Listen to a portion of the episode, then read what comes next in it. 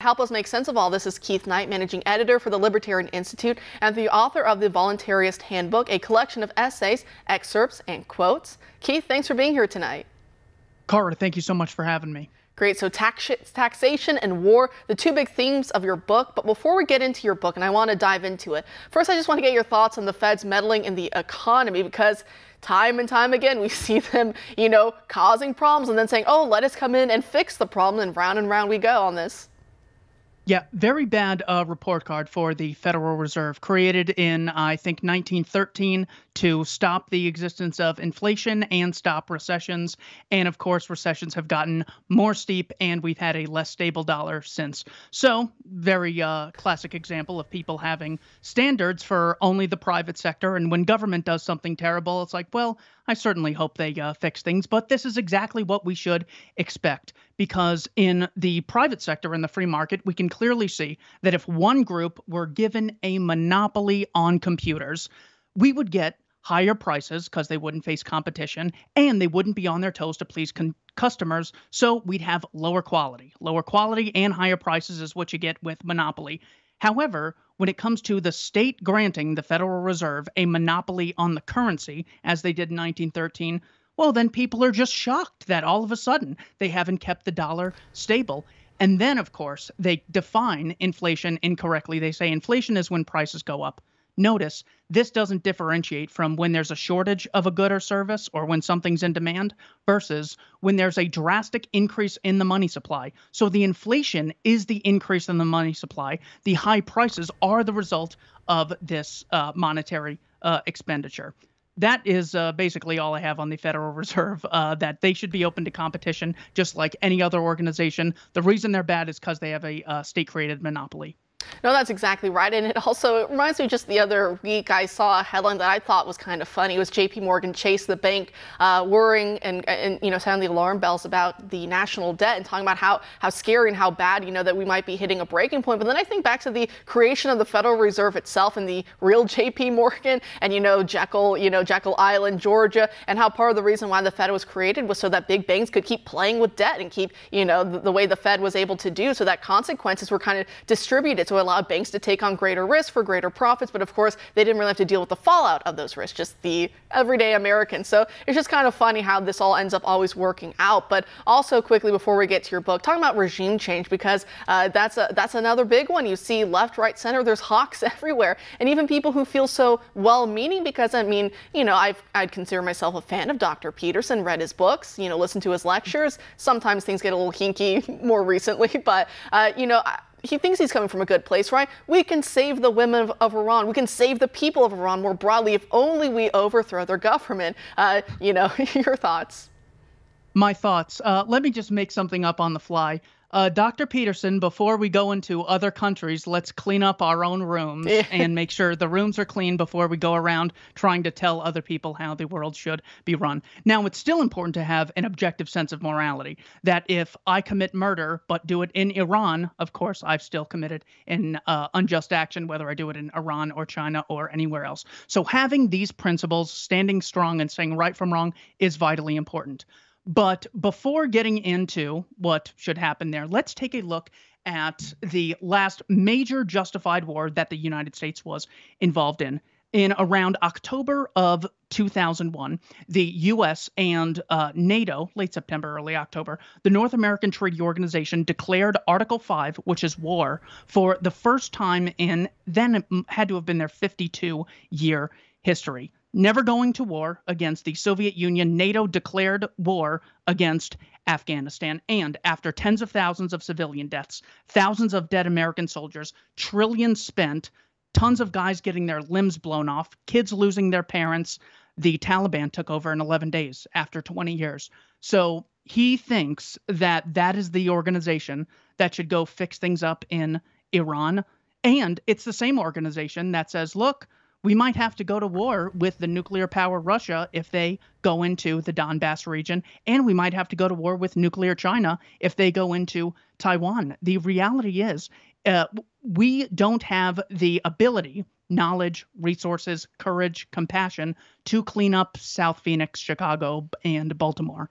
And they think we're going to have regime change and issue stability in Tehran and Taipei and Kiev. It is absolutely ridiculous. So uh, that is the empirical justification for why you would oppose something. The war that they had every incentive to win, the Afghanistan war, was a complete debacle. Not to mention Iraq, Syria, Yemen, and Libya. They never even get any airtime because uh, because they're so uh, impossible to defend. So I think it's terrible. Also, this creates a cultural degradation that Peterson might appreciate that whenever politicians or cultural figures see a problem in the world and they say, you know what, government should step in and do that. What the population hears is instead of negotiating, instead of engaging in mutually beneficial trades, instead of trying to innovate and saying, what can we do to make freedom so attractive that those people want it for themselves, the government will just use the violence of F 15s or the police force. This leads to a population who is not keen on thinking about how to solve problems and is so quick to say, This upsets me. I'm going to call the police. I'm super triggered. I can't handle this. You've committed a microaggression against me. I now have to cancel you. So, this is one of the aspects of snowflake culture that stops people from cognitively analyzing things in an in depth way. So, empirically, historically, and then morally, you're going to end up murdering innocent civilians every single time. I don't like Joe Biden. I don't want regime change in America coming from Canada because then I could maybe just start defending Joe Biden, and that would be really bad. So, uh, those are my principled and empirical uh, justifications to oppose uh, U.S. intervention in Iran. Well, Keith, now I have to ask you voluntarism, what is it? Why do we need a handbook for it? Explain your book for us. This is a philosophy which dares to take principles that we all hold for each other and apply them to the state. So, for example, many people will advocate a philosophy that says something like, Thou shalt not murder and thou shalt not steal. However, whenever I ask people, should Joe Biden go to jail for murdering seven children and three adults on August 29th, 2021 in Kabul? Because if I did that, obviously I'd be in jail. If Kara did it or anyone else at OAN, they'd be in jail. If a priest did it, they'd be in jail. Why is there this double standard with Joe Biden or politicians in general, and you try to get to the root of what the real difference is between the state and the rest of society when it comes to something like taxation or military conscription, which Vladimir Zelensky instituted on February 24th of last year. Imagine if I tried forcing people to work for me in the most gruesome conditions, whether they wanted to or not. He did this for all men ages 18 to 60.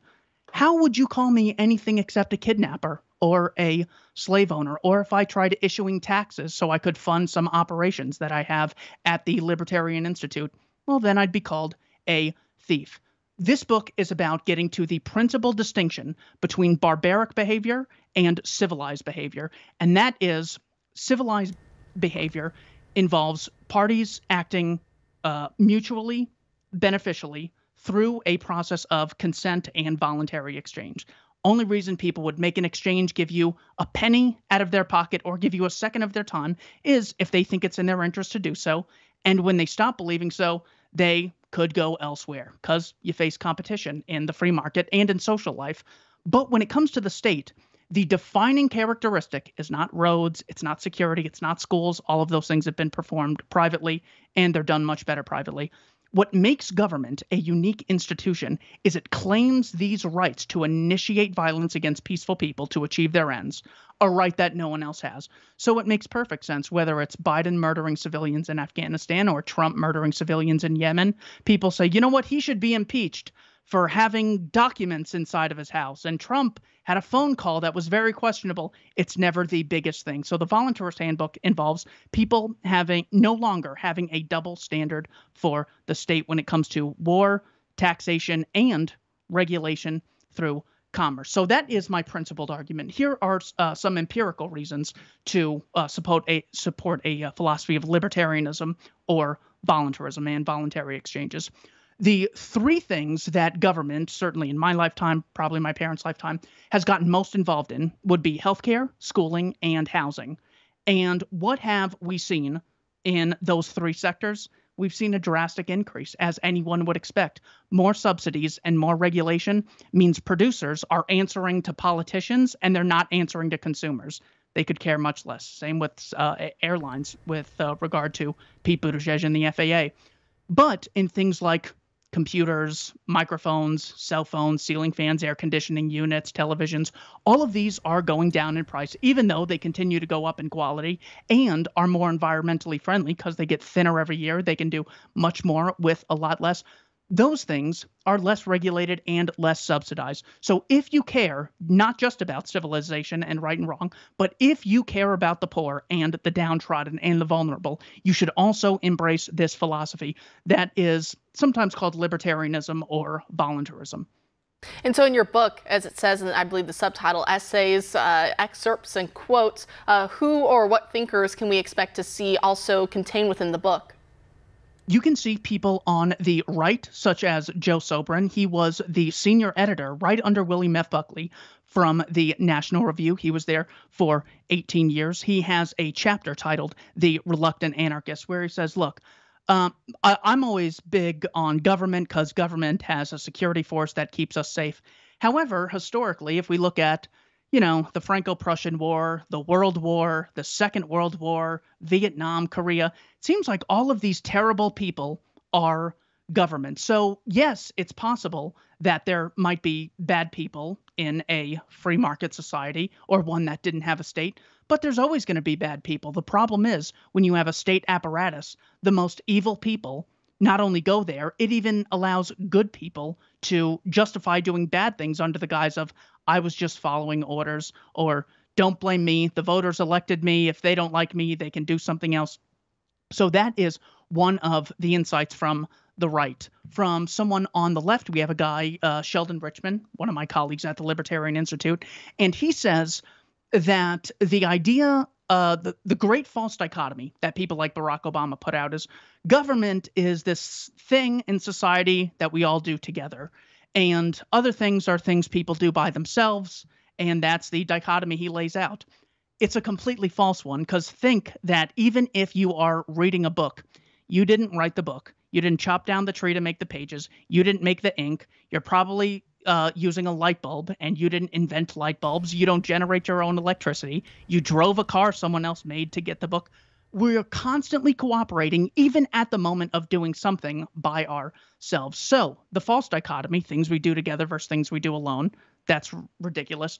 What Sheldon Richman and the leftist mentality brings to this is we are constantly always cooperating. So, should, recognizing this, should this cooperation be based on mutually beneficial voluntary exchanges, or should we give one group the right to monopolize coercing all others? And look how divisive it is. It's like, think of how but Trump was a little divisive when he was running The Apprentice.